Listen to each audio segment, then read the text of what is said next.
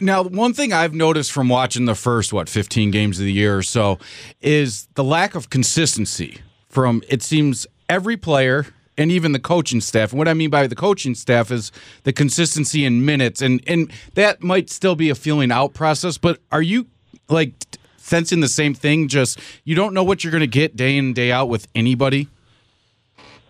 Yeah, I mean, I think I think I think that's fair, and I think that's to be expected. No, like because of the injuries, their second oldest player is 24. Their starting lineup's younger than Michigan State's starting lineup.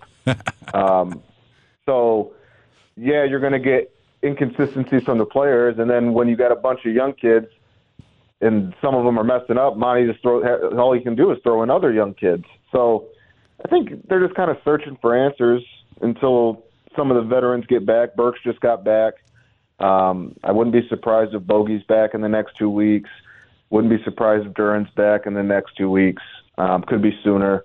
But I, I definitely think that's fair. I think there are a lot of players and the coaches are searching for answers, but I think a lot of that is because, I mean, I know everybody's tired of hearing it. I know they are, but the team is very, very young.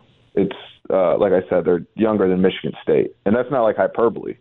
Uh, you can Michigan State's opening night lineup had three 23 year olds or two 23 year olds. Yeah, exactly. You're, so, you're right. I, I, I, I think it's something that people, I know it's tough to keep in, keep in the back of your mind, but again, my job is to be, be understanding of the fan base, but also try to uh, properly evaluate the situation.